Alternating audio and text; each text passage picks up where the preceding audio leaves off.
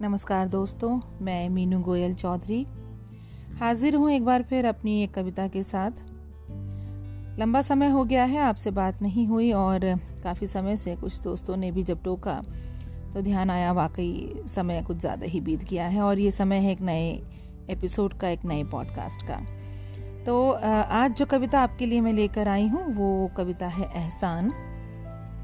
हाल ही में एक संस्था द्वारा आयोजित पोइट्री रिसाइटल में इस कविता को मैंने पढ़ा था और लोगों से बहुत सराहना मिली।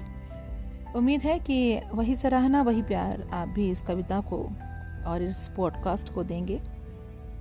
वैसे बता देना चाहूँगी कि इतने कम समय में और इतने लंबे गैप के बाद होने के बाद भी 500 से ऊपर जो पॉडकास्ट के मेरे लिसनर्स हैं, वो पहुँच चुके हैं। एंड ये जो फीलिंग है it's very very heartening so thank you all for all your love just keep loving me like that और अब बारी है एहसान की।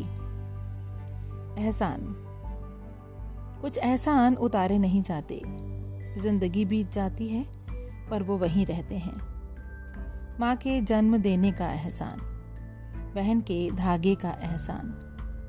भाई के बस होने का एहसान। दोस्त के साथ देने का एहसान।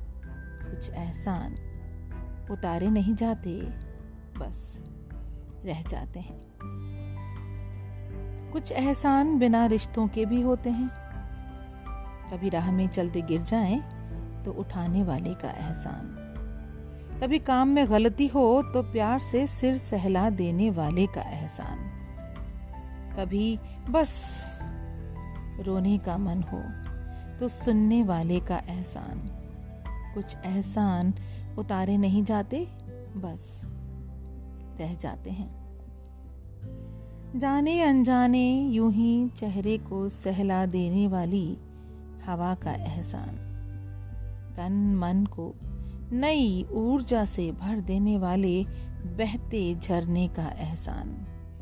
उन बारिश की बूंदों का एहसान जो दुख में रोती हैं और सुख में छम छम आती हैं। उस पहाड़ का एहसान जो सिखा जाता है मजबूती का सबक। कुछ एहसान उतारे नहीं जाते, बस रह जाते हैं। फिर आता है अटल सच का एहसान। फिर आता है अटल सच का एहसान, मौत का। और सबसे बड़ा एहसान उस कंधा देने वाले का कहा ना, कुछ एहसान उतारे नहीं जाते, बस रह जाते हैं। बहुत धन्यवाद। अगली कविता कोशिश करूँगी थोड़ा जल्दी लेकर आऊँ।